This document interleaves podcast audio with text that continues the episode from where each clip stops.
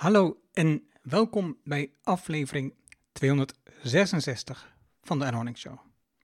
Waar je leert van ondernemers en ondernemende mensen die bijzondere resultaten bereiken.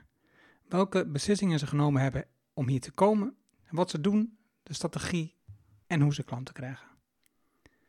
Mijn naam is Enronik en ik deel mijn opgedane kennis, ervaringen en expertise met jou.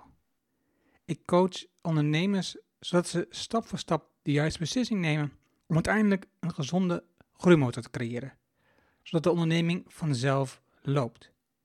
Hiervoor gebruik ik mijn ervaring met meer dan 1000 klanten die met exact dezelfde issues zitten.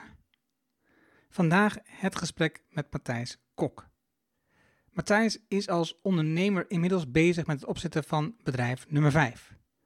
Al van jongs af aan zit het ondernemen in zijn bloed.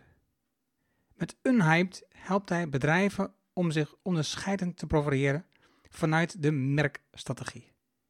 Langere termijn denken en merken op de kaart zetten, dat is waar Mathijs voor gaat. Ondertussen bouwt Mathijs aan zijn organische bereik met als hoofddoel zijn B-hack realiseren. We hebben het in het gesprek over doelen en hoe zijn Big Hairy Audacious Goal, een B-hack dus, hem iedere dag energie geeft om dat te doen. We hebben het er onder andere over waarom hij uit zijn vorige bedrijf is gestapt. De keuzes die hij maakte toen hij nog volop voor het bedrijf ging met uiteindelijk 65 medewerkers en daarvoor heel veel dingen moest laten. Wat was het dat op een dag dit niet meer genoeg was en hij abrupt dat avontuur beëindigde? In een paar maanden tijd, in 2020, start hij zijn nieuwe bedrijf UnHyped op, waar hij opdrachten aanneemt in samenwerking met andere specialisten. Een mooi gesprek over de keuzes die hij toen maakte en wat hij nu anders doet. Veel plezier met de inzichten van Mathijs. Laten we beginnen. Welkom in de Enronik Show. De podcast waarin je leert over de beslissingen om te groeien als ondernemer met je bedrijf. Luister naar de persoonlijke verhalen van succesvolle ondernemers en ondernemende mensen. Dan nu, jouw businesscoach, Enronik. We zitten in de podcast met Mathijs. Het is een fantastische, mooie dag met een hele heerlijke warmte over ons heen. En we hebben net al een uur zitten praten voor de podcast van Mathijs. Dus het is een dubbele opname. Welkom Mathijs in mijn podcast. Nou, wat leuk dat ik hier mag zijn en wat fijn dat het natuurlijk lekker weer is, hè? Ja, het is fantastisch weer. Wat een idioot is hij eigenlijk. Ik hoor het je zeggen en ik denk, waarom zitten we überhaupt binnen een podcast op te nemen? Nou, dat kan ik je wel, omdat het buiten opnemen nog vervelender zou zijn. Ja, dat is nog heter. Ja, dat nee, ik heb er geen moeite mee. Ik heb geen airco in mijn kantoor, maar het is nog steeds aangenamer dan buiten zitten. Eens. Goed, laten we dat naar achter ons laten, want het is allemaal heel tijdelijk en dan hoor je de podcast wel niet van belang is. Waar gaan we het over hebben? Mathijs, we hebben elkaar via LinkedIn gesproken en kwam in contact. Oké, laten we even iets dieper op ingaan. En dus hebben we gezegd, oké, we gaan een podcast opnemen. Ja. En voor mij, wat ik me herinner, en daar gaan we nu op in, is hoe jij uit je vorig bedrijf bent gestapt en wat je nu aan het doen bent. Ja. Het grappige was waar ik moeite mee had om het te omhelzen, of om het te begrijpen, was jouw doelstelling om een groot evenement uit te verkopen met €1 marketingbudget. Ja. Dat is je missie.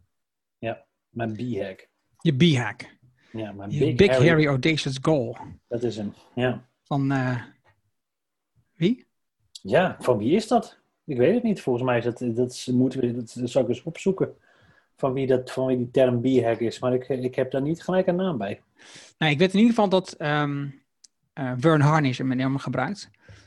Vern Harnish is onder andere van de Scaling Up. Ja. Daar zit hij 100% zeker in. Ik durf niet helemaal zeker te zeggen dat hij ook de bedenker daarvan is. Nee, hij is zeker niet de bedenker ervan, want het is echt al iets heel ouds, hoor. Dus volgens mij ook. Zeker in Amerika is het een vrij gebruikelijke term. En gebruikt daar volgens mij net zo makkelijk als de term bucketlist. Dat weet ik niet helemaal zeker. Goals. Daar staat een worksheet bij, dat is natuurlijk wel. Goal. Nou, we gaan die nou even zoeken. Of ik dat snel kan vinden. Misschien kan ik ondertussen... Jim Collins is het, als het volgens mij goed is. Ja, kijk. Dat zou ik nog kunnen. Het is Good to Great zit het in. Ja, dat is het. Ik weet het alweer. Het komt uit. En daar is Scaling Up natuurlijk ook weer van een deel uit naar voren gekomen. Dus ja. Ja, maar weet je, ik ben inderdaad... bij mij is die term op die manier ook. Good to Great is inderdaad een boek wat ik gelezen heb. Scaling Up ben ik mee bezig geweest in een bedrijf waar je het net al even over had. Bij een van de bedrijven. En ik heb er altijd wel een soort van fascinatie mee gehad. Met een bepaald doel stellen voor jezelf. En dat is zich steeds verder gaan ontwikkelen. En inmiddels is dat iets waarvan ik zeg van... joh, weet je, ik weet niet of ik het nog zo leuk zou vinden zonder. En dan niet zozeer het doel om dat te gaan behalen en te realiseren. Want het is vervolgens ook zo... en dat is best nog wel lastig om zo'n mooi doel te hebben... om richting te geven. En om jezelf elke keer nieuwe energie mee te geven... En om te inspireren voor mezelf en voor anderen. Maar vervolgens ook je elke dag weer bewust te zijn van de successen die je tot dan toe hebt bereikt. En de reis naar het doel toe belangrijker maken dan het realiseren van het doel zelf. Oké, maar leg jouw Big Hairy Audacious Goals even toe, dat mensen me begrijpen. Ja, ik zal hem nog één keer neerzetten. Wat ik ga doen, is ik ga een dance event organiseren wat op alle continenten tegelijkertijd plaatsvindt. En dat wil ik uitverkopen met niet meer dan €1 marketingbudget. Daar zit geen getallen gekoppeld hoeveel deelnemers daar aanwezig zijn. Klopt. Oké. Waarom een dance-event? Omdat ik van jongs af aan al heel veel heb met de muziekstroming. Ik ben zelf ook al de DJ geweest. Heb een poging gewaagd om muziek te produceren. Ben het hele land wel doorgesjeest om mee te doen aan contesten. Heb zelf een drive-in show gehad. Daar is denk ik allemaal mee begonnen. Toen ik een jaar of 12, 13 was, net in de brugklas, begon ik daar een beetje, vond ik dat leuk om daarmee bezig te zijn. Thuis een studiootje ingericht en vervolgens met een bepaald pad. Aanhangen vol met apparatuur, deels van onszelf, deels gehuurd. En dan feesten en partijen bij langs. Dus op camping, sportclubs, noem het maar op. En elke keer komt mij iets in het hoofd en ik heb dat eigenlijk nog nooit gezegd. Dus ik ga je een kleine primeur geven. Een van de grootste, belangrijkste momenten die mij daarin zijn bijgebleven... is dat ik bij een handbalvereniging mocht DJ'en. Daar was ik bij de drive-in show en dat ik ze welkom heette als hallo korfbalvereniging. Nou, als ik één ding niet had moeten doen, dan was dat het wel. Dus op een of andere manier komt me dat elke keer naar boven. Ik denk, dan moet ik het toch maar eens een keer zeggen, want dan is het misschien een beetje uit mijn systeem. Nee, maar ik heb daar gewoon heel veel affiniteit mee. En nu ook. Iedereen die kent wel eens van die momenten dat hij denkt... jee, maar wat nu? En ik heb geen inspiratie. Of ik heb geen zin om... ik kan mezelf niet opladen om het weer te zetten tot iets doen. Hoe leuk je het normaal gesproken vindt om met iets bezig te zijn... toch heb je van die momenten dat je denkt, ja, en nu? Ja, dan ga ik gewoon naar YouTube en dan zoek ik een groot evenement. En of het nou Tiësto, Armin van Buuren, David Guetta of wie dan ook is. Weet je, als die shows beginnen. Ja, die eerste 10 minuten, die kijk ik dan. En dan krijg ik kippenvel over mijn hele lijf en tranen in mijn ogen. En dan laat het me zo enorm op. En dan krijg ik weer zoveel nieuwe ideeën. En komt er weer zoveel nieuwe energie. Ja, dan kan ik gewoon weer uren door. Wat is het dan wat jij... Kijk, een B-hack. Dat is makkelijker. Een B-hack is natuurlijk enorm groot. Ja. Hoe maak je dat kleiner? Dat je weet wat je op een dag moet doen aan dat doel? Niet. Wat het voor mezelf is het is iets waarvan ik zeg... alles wat ik wil doen, dat geeft mij... dat zou op wat voor manier dan ook bij kunnen dragen... aan het realiseren van het doel. En waarom heb ik dit nu zo groot voor mezelf gemaakt? Omdat ik met... dat was een beetje het bruggetje van de bedrijven... waar ik tot vorig jaar nog bij betrokken was... Dat is redelijk abrupt tot een eind gekomen. Deels vanuit mijn eigen bewegingen, deels van op het moment dat je dan roept dat je iets anders wil gaan doen of erover na zit te denken, dan gaan mensen zich zorgen maken. En dan denken ze, is dit nog wel handig om jou hier dan voor de langere termijn nog bij te betrekken? Dus het was op redelijk korte termijn, boom, klats, einde, stoppen bij de bedrijven waar ik mee bezig was. En toen nadenken over, oké, wat nu?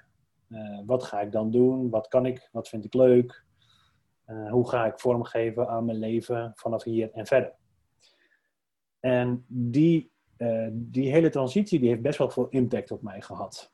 Hè? Ik omschrijf dat wel en ik denk dat veel ondernemers dat ook wel herkennen. Maar laat ik het lekker bij mezelf houden. Je voelt je emotioneel verbonden met hetgeen wat je aan het doen bent. Dus je bedrijf, en zeker als je daar 10 jaar lang van je tijd bloed, zweet en tranen in hebt gestoken, heel veel voor hebt gelaten en heel veel voor hebt gegeven, dan is het gewoon een kind van je. En op het moment dat je afscheid moet nemen van zo'n kind, ja, dan doet dat pijn. En die pijn die heb ik gevoeld. Heel diep in mijn zijn. Sterker nog, in de hele periode van dat bedrijf waar ik mee bezig ben geweest, zou het best wel eens denkbaar kunnen zijn geweest om op bepaalde momenten te zeggen, ik ga hier afscheid van nemen. Of we stoppen er gewoon mee, want het is beter om nu de stekker eruit te trekken. Maar elke keer... Wat waren er van dat soort momenten dan? Nou ja, dat het financieel gewoon bijvoorbeeld niet goed genoeg ging. Of dat er dermate marktwerking was dat we heel veel energie en tijd moesten steken in een turnaround. Om ervoor te zorgen dat je de juiste beslissingen neemt. En dat weet je nooit op dat moment. Dat kun je altijd pas na een bepaalde periode zeggen. Maar dat het best wel eens denkbaar, op meerdere momenten in dat hele bestaan van dat bedrijf denkbaar zou zijn geweest om te zeggen van, hey, emotie daar gelaten, wat is nu het slim om te doen? Jij had het over dat er veel... sorry, af en toe zal ik onderbreken, want dan probeer ik verdieping te krijgen. Ja. En je zei dat je veel dingen was later. Wat moest je zoals later dan? Nou ja, noem het maar.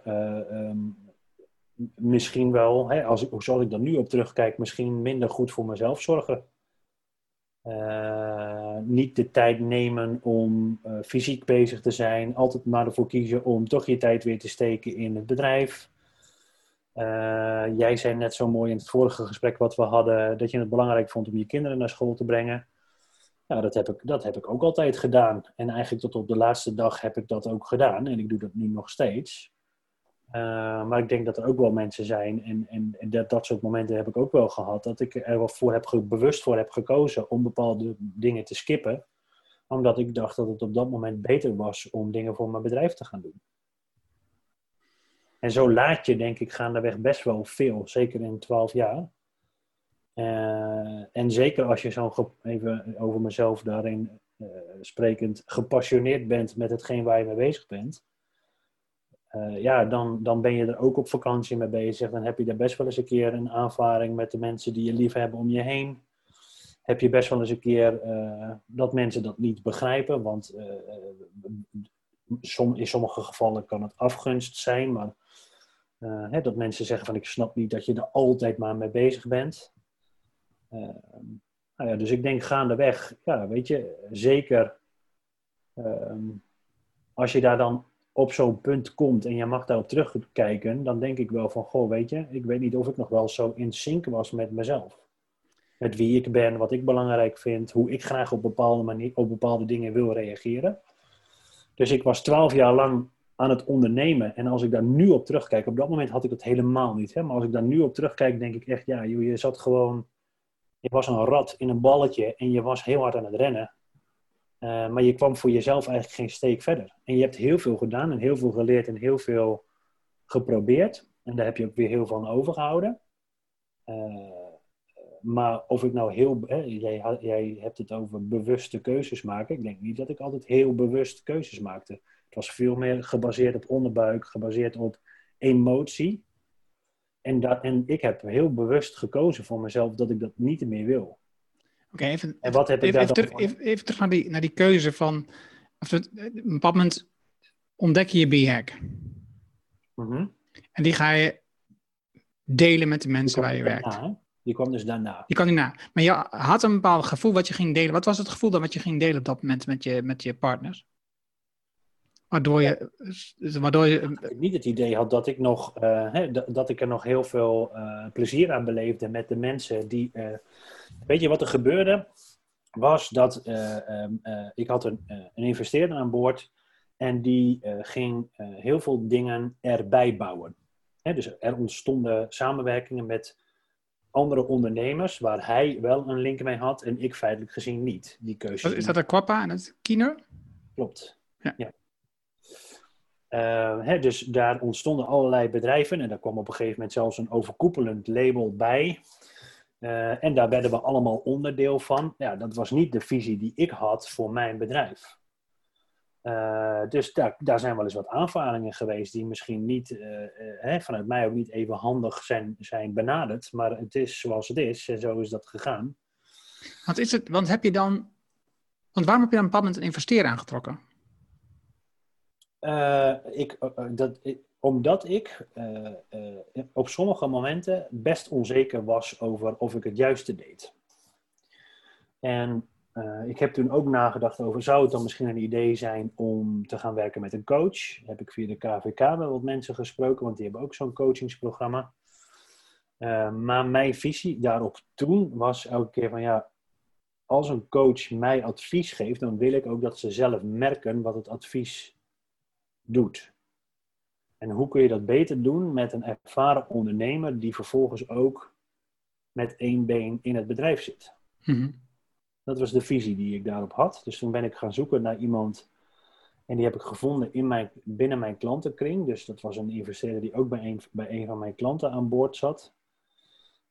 Die meneer heeft mij heel veel nieuwe inzichten gebracht, maar die had niet heel veel tijd. Want die had naar eigen zeggen 250 participaties en zat zelf in het raad van het bestuur van een hele grote bouwbedrijf, wat ook internationaal bezig was. Echt 25.000 medewerkers, dus dat was echt enorm en die had een hele drukke agenda en de tijd die hij had omdat hij zichzelf rond liet rijden door een chauffeur en dat was hartstikke goed. Maar weet je, uiteindelijk bleek dat niet zo'n goede fit te zijn, dus toen ben ik gaan, Wacht even. Hoeveel procent van jouw bedrijf had hij? Een minderheid. Ik denk dat het niet zo netjes is om daar heel specifiek... Nee, dat gaat niet om. Het gaat bij een minderheid meer. Oké, en jij was de enige ondernemer? Ja.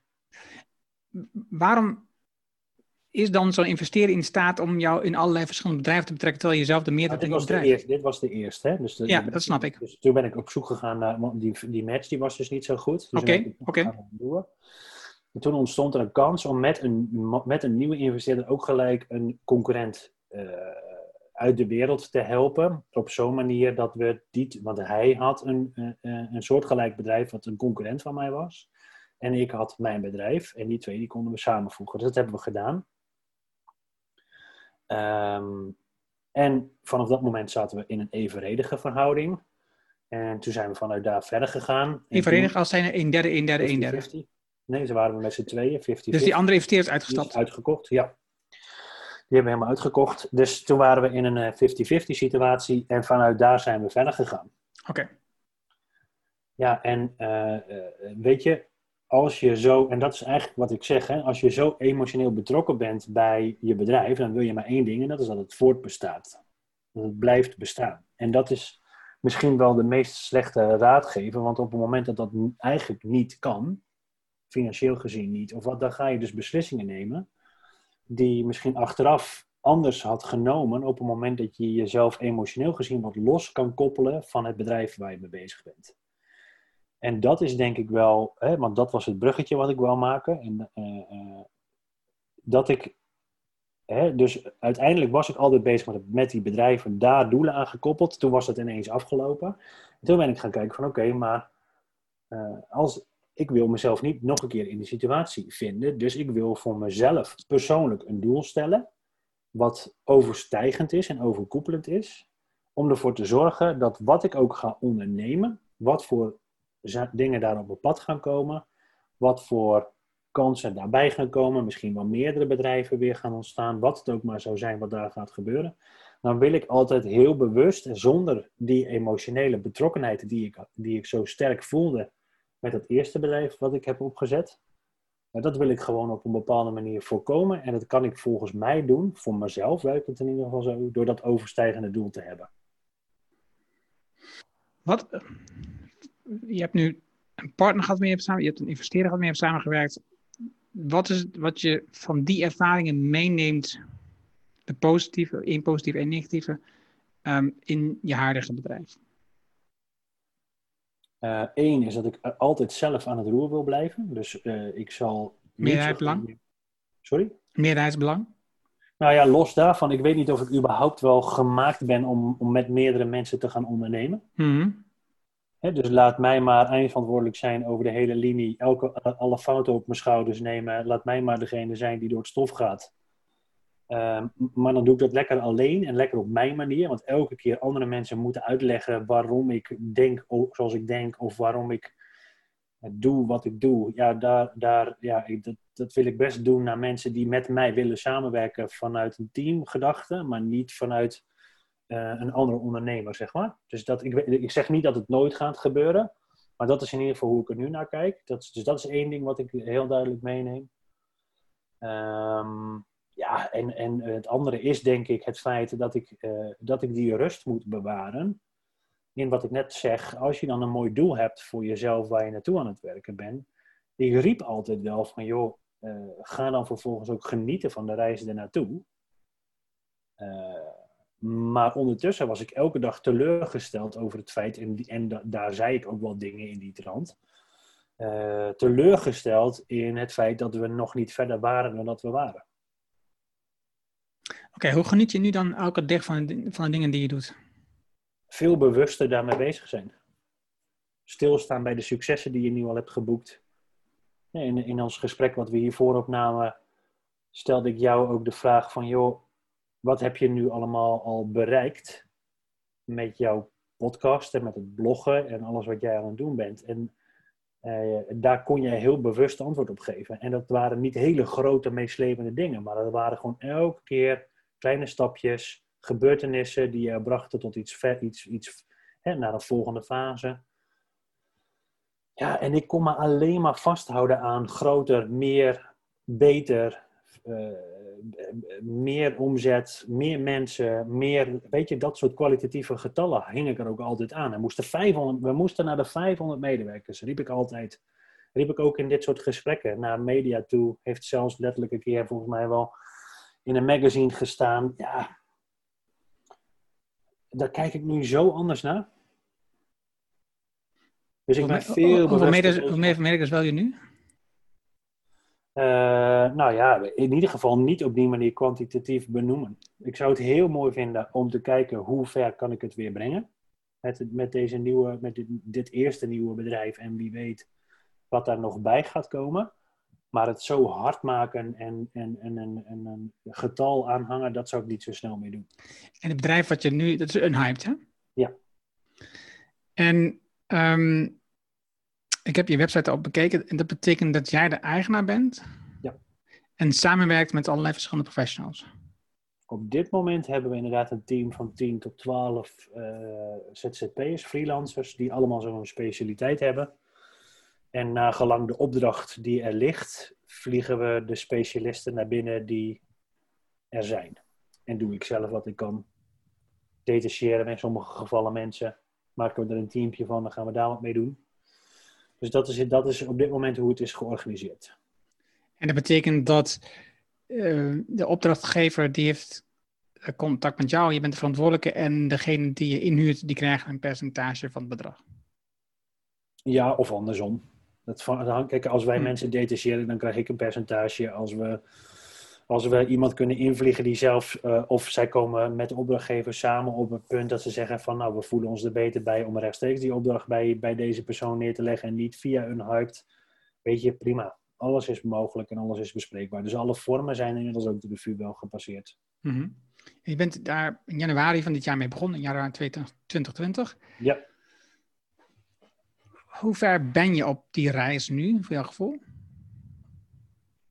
Nou ja, voor mijn gevoel best ver. Want januari begonnen en zeker als je 12 jaar lang met iets anders bent bezig geweest. Ik heb in december aangekondigd dat ik zou stoppen met wat ik deed. Dus dat houdt gewoon in dat mensen tijd nodig hebben. En dat hebben ze soms nog steeds. Tijd nodig hebben om jou uit dat hokje te halen waar je al die jaren voor hen hebt ingezeten. Dus... ik word nog steeds wel benaderd door mensen die juist iets van mij willen voor mijn vorige bedrijf. Terwijl ik daar niet zoveel meer in kan betekenen, behalve dan iets wat ik ernaast doe aan diensten die ik eromheen heb gebouwd en ze eventueel doorverwijzen en daar wat misschien nog wat uithalen. Maar meer dan dat doe ik daar ook niet meer in. Want hoe zijn de werkzaamheden dan veranderd? Van Kwappa naar UnHyped? Mijn werkzaamheden? Ja, dat is... Wat je aan de klant aanbiedt? Oh, heel anders. Wat we bij het bedrijf deden, wat ik had, was gewoon echt techniek. Dus het bouwen van het platform. Het koppelen met diverse derde partijen. ERP-pakketten, CRM-pakketten, noem het maar op. Dus veel data-ontsluiting.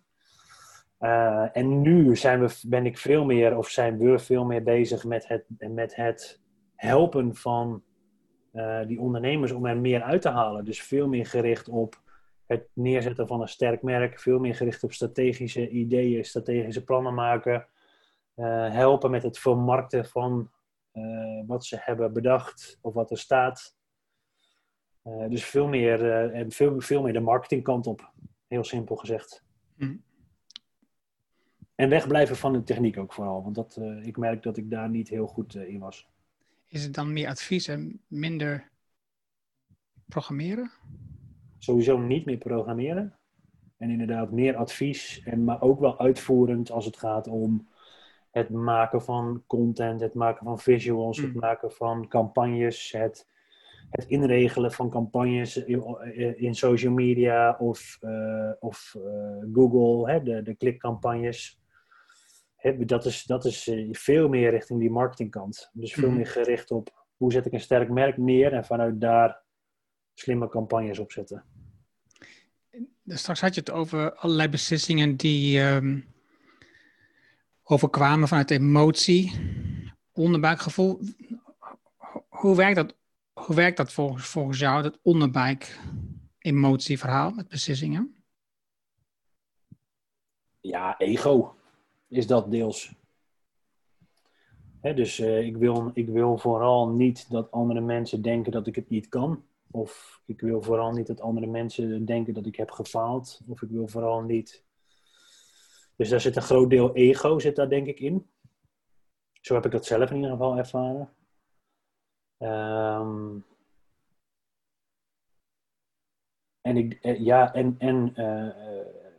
Volgens mij is dat ook gewoon een psychologisch effect. Hè? Het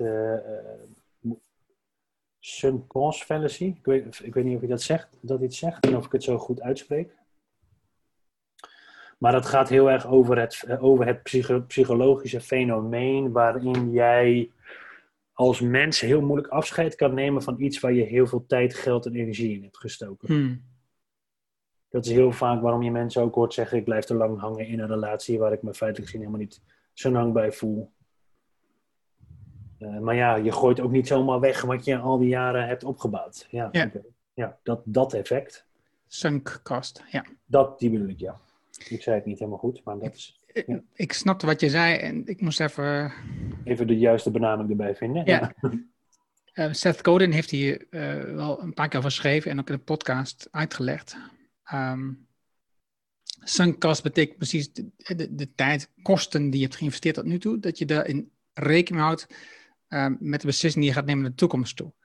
Terwijl eigenlijk is dat onzin. Die kosten die heb je al geïnvesteerd, dus die kun je nu vergeten. Dus op het moment dat je een beslissing neemt, zet die kosten die je hebt geïnvesteerd uit je hoofd, want dan kun je namelijk een veel betere beslissing nemen naar de toekomst toe. Ja. Dat onderbuikgevoel, hè? Want dat is een dingetje wat me ook heel vaak bezighoudt. Ik hoor veel ondernemers dat zeggen op veel momenten. Dat ze veel beslissingen nemen vanuit een onderbuikgevoel. Wat is volgens jou daar de beperking in? Waardoor gaat het goed en wanneer gaat het mis? Het gaat vooral mis op het moment dat jij niet... of als je blijft hangen in wat als ik de andere... bijvoorbeeld als je in de 50-50... keuze hebt, hè? Kan links of kan rechts. En je gaat rechts, dat je dan achteraf blijft hangen in wat als ik toch links was gegaan. Ik denk dat het daar misgaat. Dus mensen die denken heel erg in, we zouden misschien bepaalde dingen moeten AB testen, maar dat kan in heel veel gevallen helemaal niet. Maar als je daar te lang in blijft hangen, ja, dan kan dat heel vervelend zijn. Mm-hmm. En dat heb ik zelf ook wel eens gehad. Hè? Net over die sunk costs waar we het net over hebben gehad. Ik was geregeld op de achterkant van een bierveeltje het uitrekenen wat ik allemaal niet aan geld had kunnen hebben op het moment dat we de fouten niet hadden gemaakt die we hebben gemaakt. Maar ja, als we die fouten niet hadden gemaakt, sterker nog, ik ben nu heel erg ervan overtuigd dat je juist heel veel fouten en die zo snel mogelijk moet maken om met elkaar heel snel te kunnen groeien. En ook ben ik er heel erg van overtuigd dat je de situatie en de cultuur moet creëren waar ook mensen in jouw team zich er zo lang genoeg bij voelen om fouten te durven maken en die ook te delen. Zodat je er met elkaar ook heel snel heel veel van kan leren. Mm-hmm. Snel groeien, zei je net. Is dat een ding voor jou? Dat was het wel, ja. Groeien is nog steeds een ding van mij, want ik ben wel nog steeds rete ambitieus. En dat zit er. En dat heb ik van jongs af aan al gehad. En in deze hele zoektocht heb ik ook daar nog wel vaker met mijn ouders over gehad. En die zeiden ook van ja, het kon jou heel vaak niet snel genoeg gaan. Dat heb ik dus nog steeds. Maar dat probeer ik wel heel erg voor mezelf te temperen. In die zin dat het moet kloppen. En ik moet het zelf vooral naar mijn zin hebben. En daarmee kan ik er ook voor zorgen dat de mensen om mij heen het veel beter naar hun zin hebben. Hoe temper je dat dan?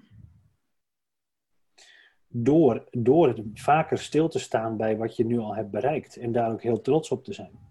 Hoe doe je dat? Maak je een dagboek? Hoe doe je dat? Nee, dat zijn momenten. Daar sta ik voor mezelf met bepaalde momenten bij stil. Maar gewoon overdag als je ergens zit? Of... Ja, of tijdens het wandelen een keer. Maar ik denk, en ik zeg echt nog niet dat ik daar ben hoor. Maar ik veel meer daar in de tijd... Nee, hè, jij zei dat net ook zo mooi, ook weer in het vorige gesprek wat we hadden.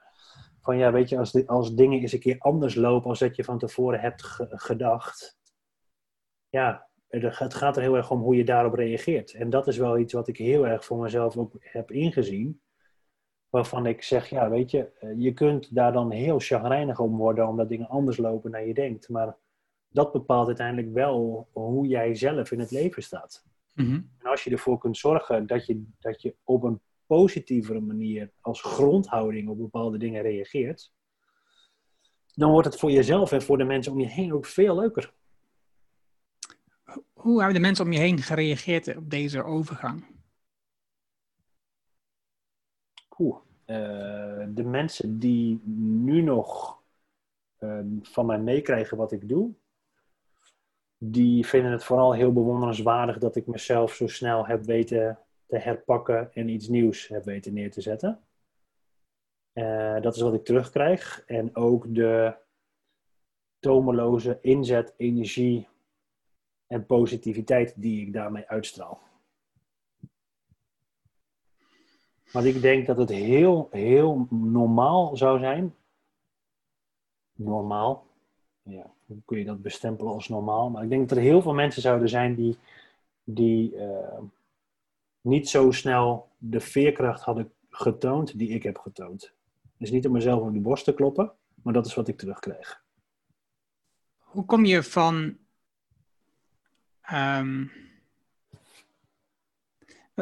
Je bent terug, hè? Je hebt bessen gedaan, commerce, je was DJ in je jeugd. Dus je ziet nu dat wat je in je jeugd super gaaf vond, terugbrengt in je B-hack. Ja. Waar komt jouw marketingdeel vandaan? Je bedoelt die €1? Nee. Gewoon het werk wat je nu doet. Hè? Dus UnHyped en ook met Kwappa. Dat was natuurlijk e-commerce. Waar komt dat vandaan? Waar komt die bron? Nou, het is leuk dat je me daarmee naartoe terugneemt. Tenminste in mijn eigen gedachten, om het zo maar even te zeggen. Ik ben begonnen... Nee, nog verder terug. Mijn ouders die hebben mij meegenomen toen ik 1 was vanuit het westen van Nederland. Ik ben geboren in Noord-Holland. En ze hebben me meegenomen naar Drenthe. Dus ik ben 16 jaar van mijn leven opgegroeid in Drenthe. In redelijk de middle of nowhere. Het is echt een supermooie plek. Dichtstbijzijnde buren wonen 500 meter verderop. En dat waren dan ook de eerste in kilometers omtrek en de enige in kilometers omtrek. De bushalte was voor mij minimaal 3,5 kilometer fietsen. En dan, weet je, die mensen die met de bus reizen, die herkennen heel vaak dat je met van die zones te maken hebt. En eigenlijk was de dichtstbijzijnde bushalte eigenlijk ook nog net een zone verder. Dus dat maakte dat het maandbedrag van de buskaart nog weer hoger was. Dus ik moest vaak 7 kilometer fietsen voor de dichtstbijzijnde bushalte. Ja, en dat heeft mij wel een heleboel dingen gebracht, denk ik ook weer. Maar daar kunnen we misschien straks nog even op in. Vervolgens ben ik, toen ik 17 was, uit huis gegaan, vrij jong. Ben ik op kamers gegaan.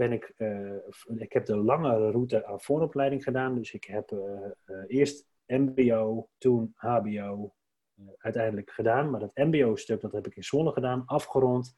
Toen dacht ik, nu moet ik hbo gaan doen, want dat is goed voor mij. En dan haal ik mijn diploma. Wat voor mbo heb je gedaan? Wat was mbo-opleiding? Detailhandel. Oké. Ja, dus het zat misschien al een beetje in die hoek. Maar dat kwam ook weer heel erg voort uit het feit dat ik als jongetje dus al aan het ondernemen was. Dat ik al met die drive-in-show bezig was. Dan had ik mijn allereerste inschrijving in de Kamer van Koophandel.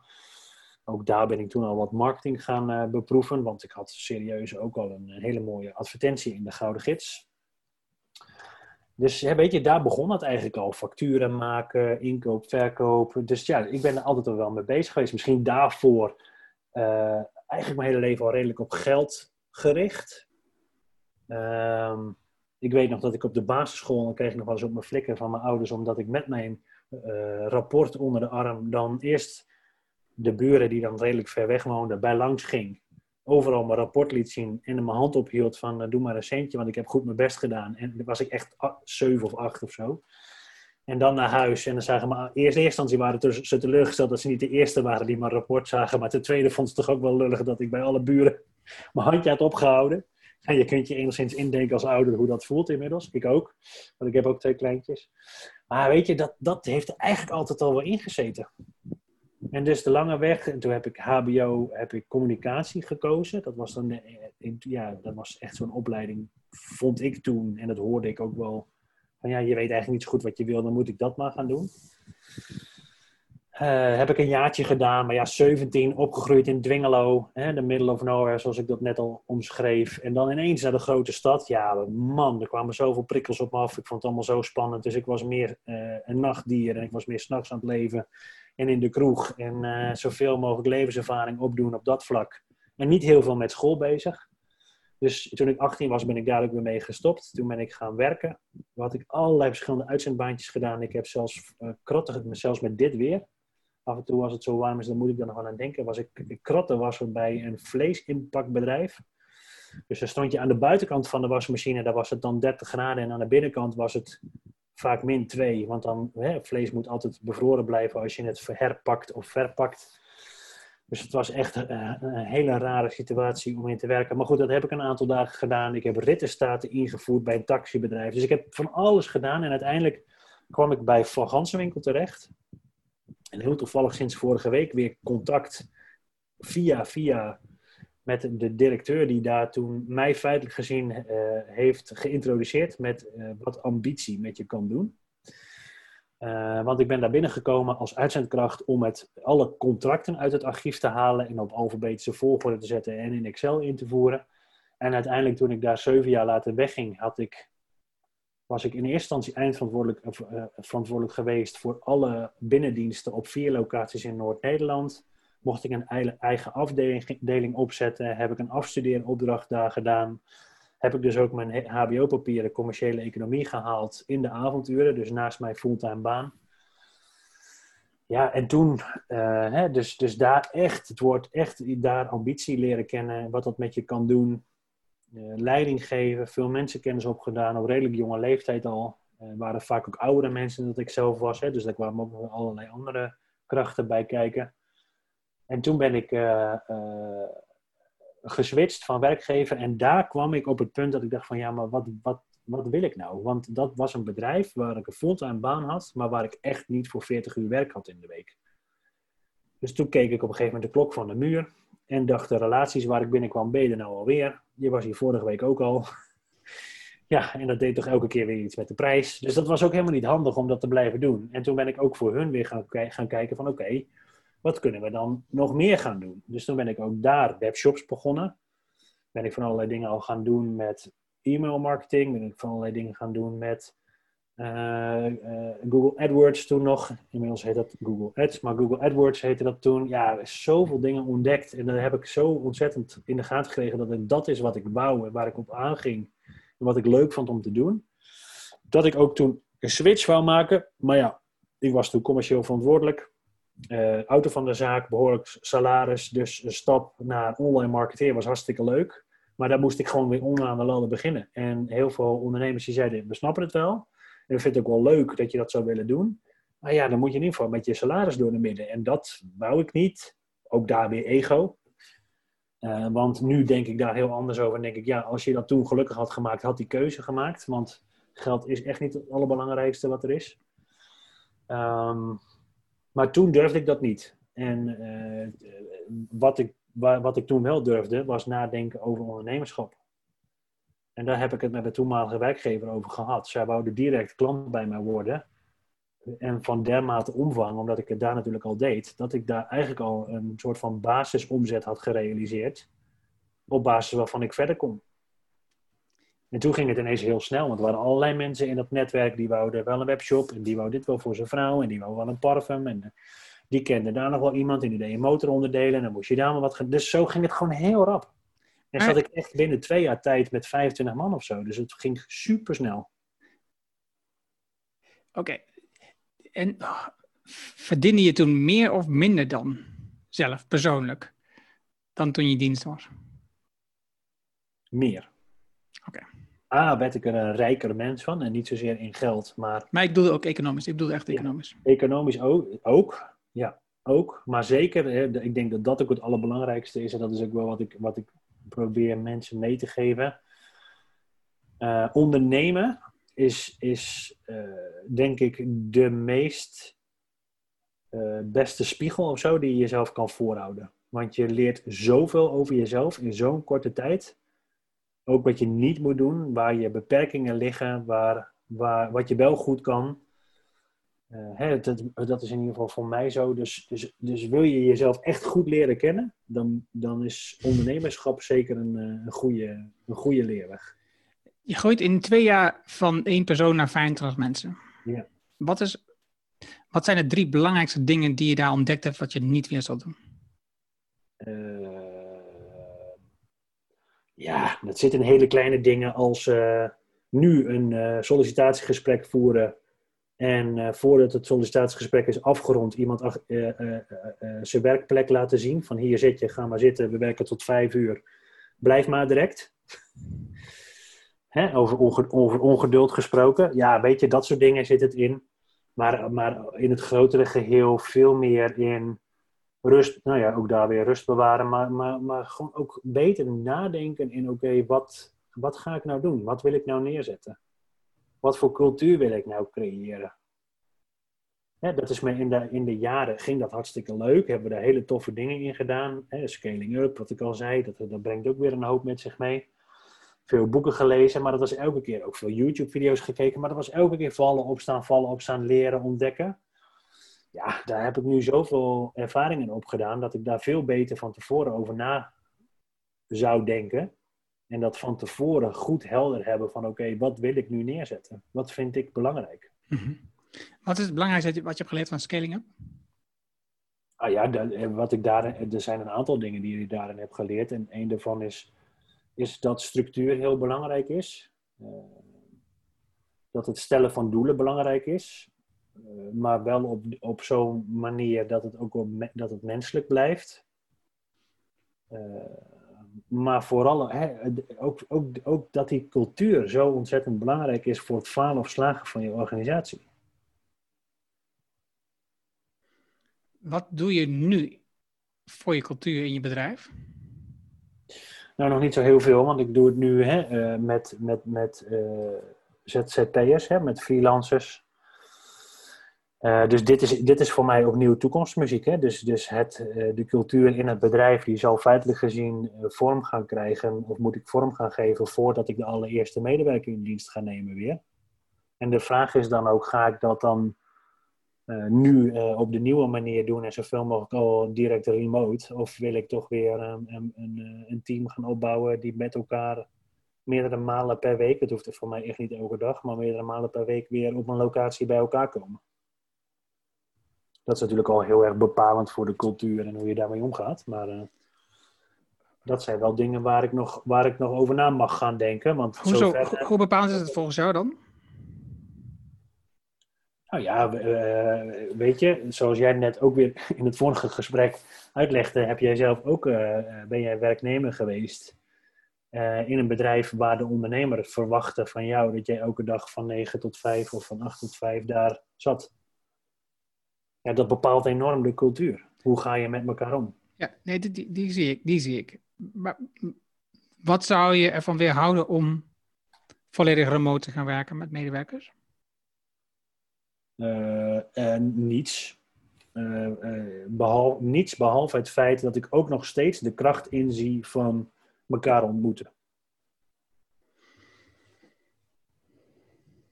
Dus het zou niet eens zozeer zijn dat ik vind dat mensen met enige regelmaat bij elkaar moeten zitten om samen te werken. Maar meer in de zin van, joh,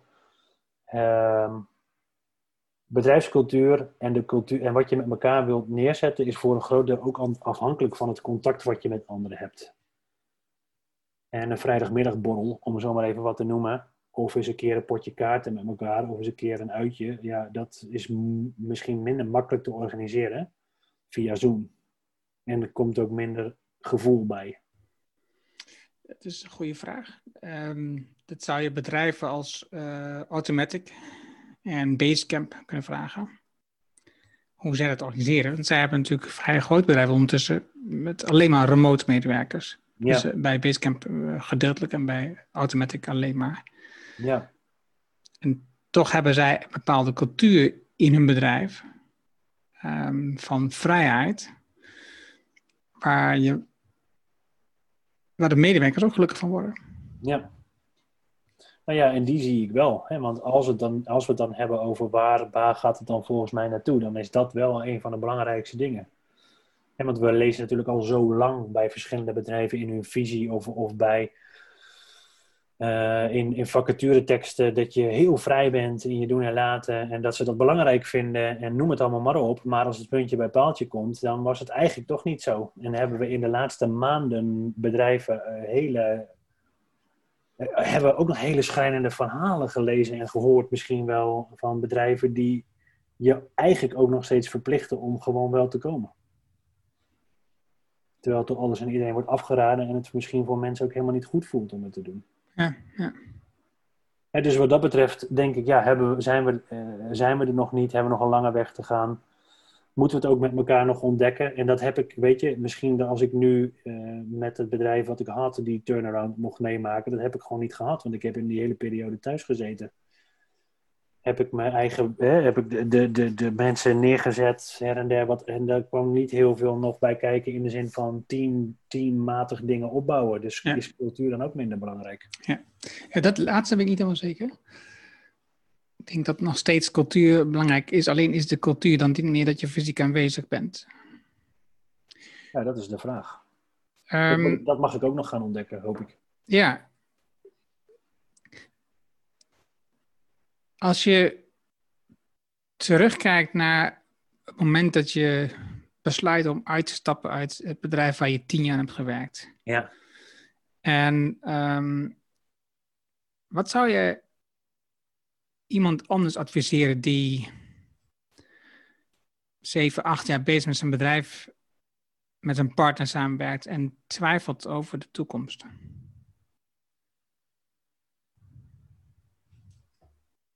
Ja, ik denk echt, en dat heb ik zelf niet gedaan, dus als ik nu, laat ik het maar zo, ik weet niet of ik mezelf in de positie voel om anderen daarin te adviseren, maar wat ik nu anders zou doen, ik stel me nu elke ochtend in de spiegel letterlijk de vraag, word jij hier gelukkig van wat je vandaag gaat doen? En ik denk dat op het moment dat het antwoord op die vraag te vaak achter elkaar, en dat moeten mensen voor zichzelf vooral bepalen wat dan te vaak is, maar nee is, dan moet je keuzes gaan maken. En dat heb ik denk ik te lang niet gedaan. Omdat ik voor mijn gevoel niet in de situatie zat dat ik dat kon. En daar ben ik zo onzeker van geworden in alles wat ik heb gedaan. Ja, dat ik uiteindelijk al maar één uitweg zag en dat was stoppen. En dat is gewoon, dat gun je niemand. Er zijn dus meer uitwegen. Tuurlijk. Wat was een andere uitweg die je had kunnen kiezen? Een soort van raad van bestuur opzetten en daar als adviseur bij betrokken blijven. Wel als aandeelhouder betrokken blijven. Iemand anders aanstellen als CEO of als directeur van het bedrijf.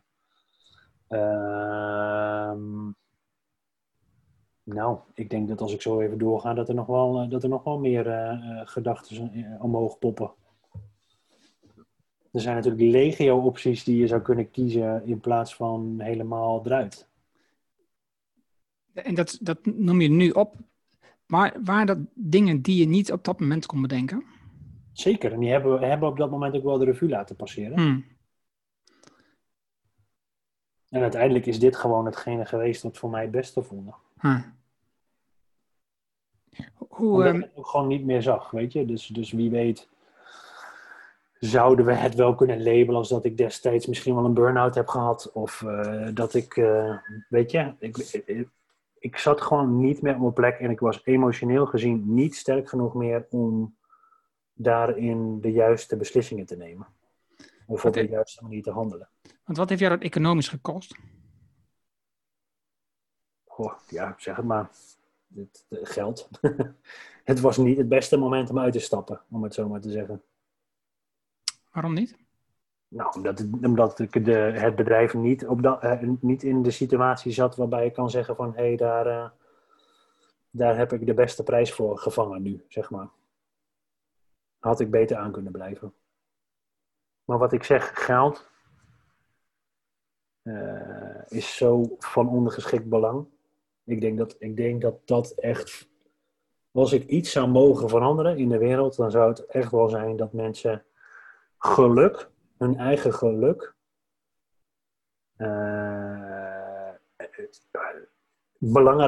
belangrijker zouden maken dan geld. Wat zijn twee dingen die je daar nu zelf in doet? In eerste instantie niet het allerbelangrijkste mee maken. Ja, dat snap ik. Maar hoe doe je dat? Door gewoon daar de focus niet op te hebben. Andere dingen belangrijker maken dan... Dus inderdaad... mijn kinderen komen eerder thuis... een rondje met hun fietsen... of dus gewoon heel bewust kiezen voor... wat vind ik, wat maakt mij nu gelukkig? Nu. En niet denken van... het moet groter, meer, meeslepender... meer geld op de bank... dus ik kies ervoor om nu niet met mijn kinderen te gaan fietsen. Hoe zorg je ervoor dat je bedrijf dan tegelijkertijd wel winstgevend is? Er zitten sowieso 24 uur in een dag. Hè? Dus als het niet overdag kan, dan zou ik het nu nog kunnen doen op het moment dat mijn kinderen naar bed zijn. Dus dat is gewoon je dag anders indelen. Plus, ik hoef niet alles zelf te doen. Om het bedrijf winstgevend te maken. Ik kan ook gewoon dingen laten uitbesteden. Ik kan dingen andere mensen laten doen en daar toch nog iets over vangen. Mensen detacheren is natuurlijk sowieso een economisch goed model gebleken. Dus er zijn zoveel manieren om geld te verdienen zonder dat je daar zelf direct iets aan hoeft bij te dragen. En als je dat dan vervolgens ook los kunt laten, of je kunt het op een goede manier delegeren. En ik denk dat en dat zie ik ook om me heen letterlijk gebeuren. Dat er heel veel ondernemers zijn die het moeilijk vinden om dingen los te laten. Dus die gewoon letterlijk eigenlijk, ook al hebben ze 3 man personeel, doen ze alles nog zelf. Zij zijn bij elke beslissing betrokken. Mm-hmm. Dat heb ik nooit gehad als ondernemer. En dat zal ik ook nooit gaan doen. En ik weet, ook al had ik op een gegeven moment in die verschillende bedrijven, hadden we met elkaar 65 man in dienst. Ik kon gewoon een week op vakantie en dan ging mijn telefoon niet. Wat moet je dan in je cultuur veranderen dat je dat voor elkaar krijgt? Nou ja, eigenlijk wat ik net al zeg. Hè. Mensen de verantwoordelijkheid geven. Zelf beslissen dat ze, en de cultuur creëren dat ze zelf beslissingen durven nemen. En dat je ze dan vervolgens niet... Want dat gaat ook denk ik heel vaak fout. Mensen dan wel de verantwoordelijkheid geven. En ja, we stimuleren het maken van fouten. Maar je krijgt wel onderuit de pan als ik na die week terugkom. En ik kom erachter dat je dingen hebt verpoedeld die heel veel geld hebben gekost. Nee, ja, dat moet je dan ook niet doen. En dus mensen moeten zich daarin veilig genoeg voelen dat je inderdaad de keuze kunt maken, fouten kunt maken, zonder dat je daar voor op de blaren hoeft te zitten. Want als je dat niet had gewild, dan moet je ook gewoon stoer zijn en zeggen, bel me dan ook maar gewoon als ik op vakantie ben. Ja, ik merk dat veel ondernemers dat super lastig vinden om die verantwoordelijkheid los te laten, zoals net al zelf al zei. Ik herinner me uit een aantal gesprekken met... naam kwijt. Derek Sivers. Waarin hij... En het komt van iemand anders, maar ik weet niet helemaal zeker wie. Dat hij het omschreef als zijn vrijheid is dat als je een jaar weggaat van je bedrijf... Mm-hmm. dat het bedrijf na dat jaar is gegroeid zonder dat jij erbij betrokken was. En dat vind ik dus wel een hele gaaf. Dat je het team zo in elkaar steekt, zo verantwoordelijkheid geeft, dus eigenlijk alle verantwoordelijkheid geeft, zodat zij uiteindelijk zelf actief bezig zijn met het laten groeien, voortbouwen van het bedrijf. En dus is het dan cruciaal dat je communiceert welke kant je op wil. Wat is de visie die je hebt? Wat is de B-hack die je dan hebt waar mensen hun eigen verantwoordelijkheid eruit kunnen halen, zodat je daar niet telkens bij betrokken te zijn. Waarom doen we dit? Waarom kiezen we dat en niet dat? Ja. Het is ingewikkeld, maar het is mogelijk. En ik heb dus zeer veel interesse en lees over self-management, holacracy, dat soort organisatiestructuren. Dus heb ik een gesprek gehad met Diederik Jansen, dus auteur van Getting Teams Done. Diederik Jansen is degene die holacracy naar Nederland heeft gehaald. Ja. Ik had in de vorige podcastaflevering had ik het met twee dames, waarvan de een de oprichter is van Tuf leadership training. Dat is een Zweeds bedrijf. En zij helpen bedrijven om self-management in te voeren. En hebben dat ook bij verschillende bedrijven gedaan. Ja. En het mooie wat je ziet, het positieve hier aan wat je ziet, is ook dat dus de winstgevendheid, de efficiëntie van die bedrijven omhoog gaat. En dat is een beetje vergelijkbaar met nu. Bedrijven worden verplicht om mensen thuis te laten werken. En ze komt de ontdekking dat mensen eigenlijk productiever zijn als ze thuis werken. Of in ieder geval voor zichzelf werken dan als ze het bedrijf zijn. Ja. Het is, soms moet je gedwongen worden, gepusht worden, om dit soort dingen los te laten en te ontdekken dat het heel goed kan. Dus ik vind dat een mooie.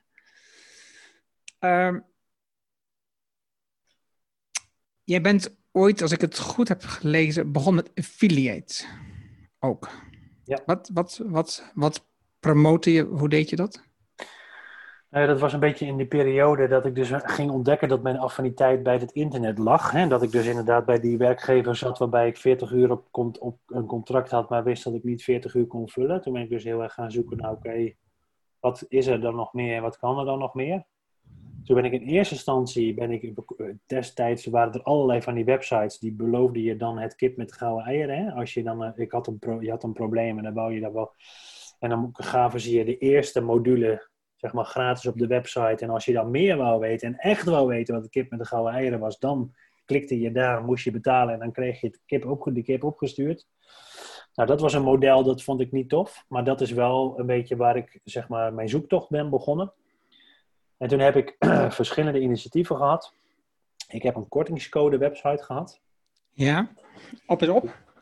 Huh? Op is op. Nee, dat heette kortingscodesforyou.nl. Oké.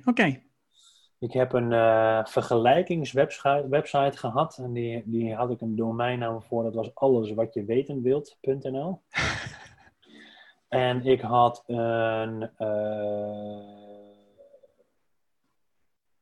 Ik had het over dagaanbiedingen al gehad en over kortingscodes. In die drie hoeken zat ik.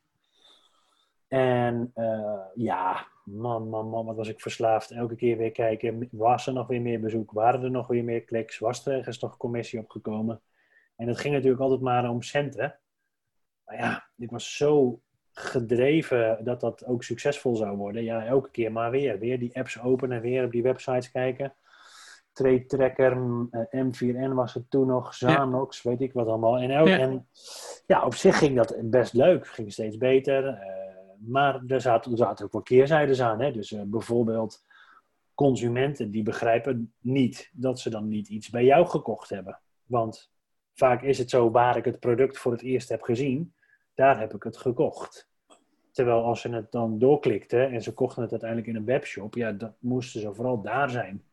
Maar ja, ze gingen naar kassa als ik niet reageerde en weet ik wat allemaal. Dus dat was, ja, er zaten ook wel keerzijdes aan dat soort modellen. Maar daar is wel eigenlijk al mijn kennis, zeg maar, begonnen. En de affiniteit begonnen met het vindbaar maken van zo'n website, opzetten van mailinglijsten. Nou ja, data, wat kan ik daarmee? Google Ads, hoe kan ik ervoor zorgen dat ik daar meer verkeer in koop? Ja, dat soort dingen, ja, dat heb ik daar allemaal wel mogen leren. Dus daar is dat eigenlijk begonnen. Mm-hmm. En al die kennis vervolgens weer ingezet om klanten te kunnen helpen om binnen e-commerce van alles te doen. En we zijn wat dat betreft nu 12 jaar verder. Ja. En ik denk dat er heel veel partijen zijn die het spel heel goed hebben begrepen. Maar er zijn ook nog heel veel ondernemers die er geen affiniteit mee hebben. Die echt hulp nodig hebben. Het is een ruimte zat. Er is ruimte zat, maar er is ook een bepaalde noodzaak. Want iedereen, en dus ik denk echt dat het 95% van de mensen die met online business bezig zijn, die denken dat het een spel is rondom prijs. En zo wordt het natuurlijk ook ingestoken, hè? Want zet je assortiment op Amazon en je komt alleen maar bovenaan staan op het moment dat je de goedkoopste bent. Noem het maar op, waar dat hele model, alles is ingericht op prijs. Maar ja, als je echt iets wil, zeker als je kijkt naar de interfaces naar de toekomst toe, ja, ik denk dat het enige wat straks overeind blijft voor een groot deel je merk is.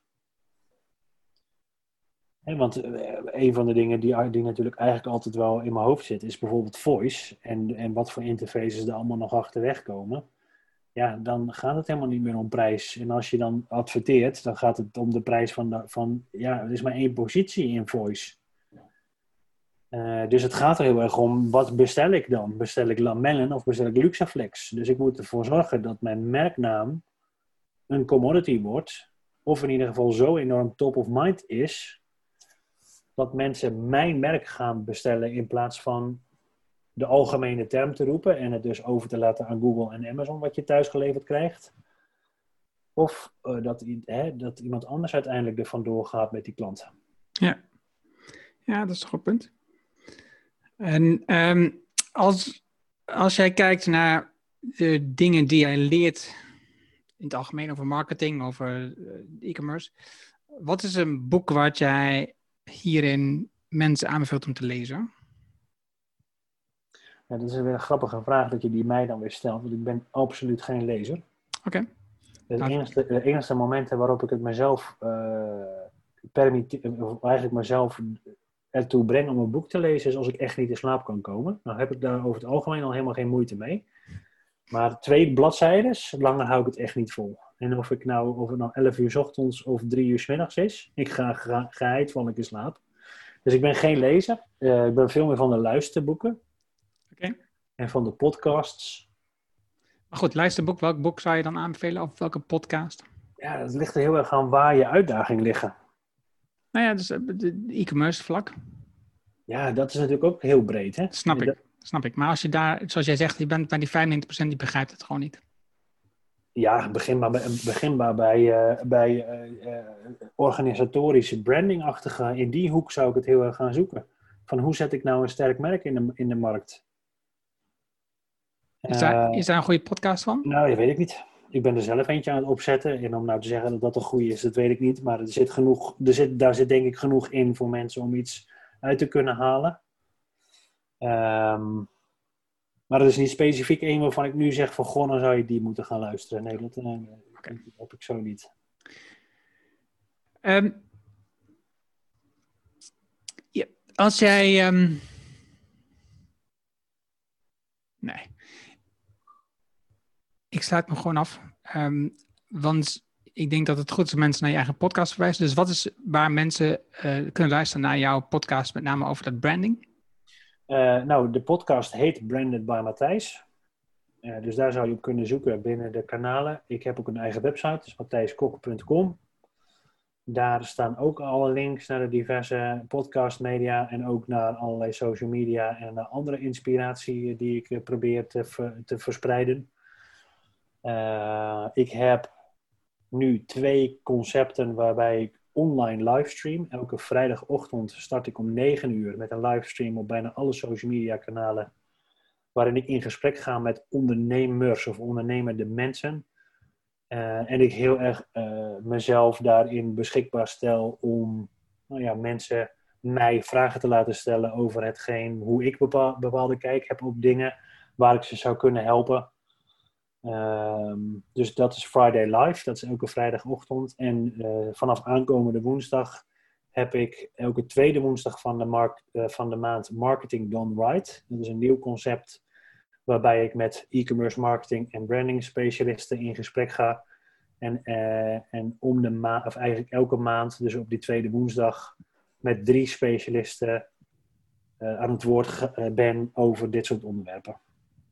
Dat is mooi. Dat vinden ze uiteindelijk allemaal op mathijskok.com. Yes. mathijskok.com. Ja. Dankjewel, Mathijs, voor jouw inzichten en proces van de overgang van afscheid nemen van jouw kindje. Ja. Jouw bedrijf dat je hebt opgebouwd en nu hoe je nu je nieuwe merk in de markt zet en hoe je het organiseert. En ik denk dat dat interessant is om te volgen. Super, dankjewel. Ja, heel graag gedaan. En dank voor het podium. Superleuk dat ik mee mocht doen. Dat was het mooie gesprek met Mathijs. En je vindt de namen en links die we noemden in het artikel dat bij deze uitzending hoort. Ga daarvoor naar enronik.nl/show266. Wil je vanzelf de volgende aflevering op je telefoon krijgen? Dat is eenvoudig. Als je een iPhone hebt, dan zet er standaard de Apple Podcast app op. Open die app en zoek naar de Enronik Show. Klik op abonneer en vanaf dat moment krijg je vanzelf de volgende afleveringen. Heb je een Android-telefoon, ook simpel, installeer dan bijvoorbeeld eerst de Player FM app. Zoek de Enronik Show en klik op abonneer. Heb je vragen, opmerkingen, reacties over deze podcastaflevering met Mathijs of over de podcast in het algemeen, stuur dan een e-mail naar podcast@enronik.nl. Ik hoor supergraag van jou. Gebruik de crisis om veranderingen te realiseren. Ontdek hoe je innovatie juist nu kunt versnellen en 9 gouden tips die je nu kunt doen voor je marketing. Wil je leren met welke beslissingen je sterker uit deze crisis komt met je team? Vraag dan het boek Betere Beslissingen rondom een crisis aan op enronik.nl. Dit is mijn nieuwste boek en je downloadt het nu nog helemaal gratis. Je hebt zelfs geen e-mailadres nodig. Wil je de papieren versie van het boek, dat kan ook, dan betaal je alleen de verzendkosten. Mijn nieuwste boek is telkens gratis, vraag daarom nu aan. Vraag jouw boek aan op enronik.nl en ik weet, je bent druk bezig als ondernemer. Je leest het in 1 avond uit. Dankjewel voor het luisteren en graag tot de volgende. Dankjewel voor het luisteren naar de Erno Hanning Show op ernohanning.nl.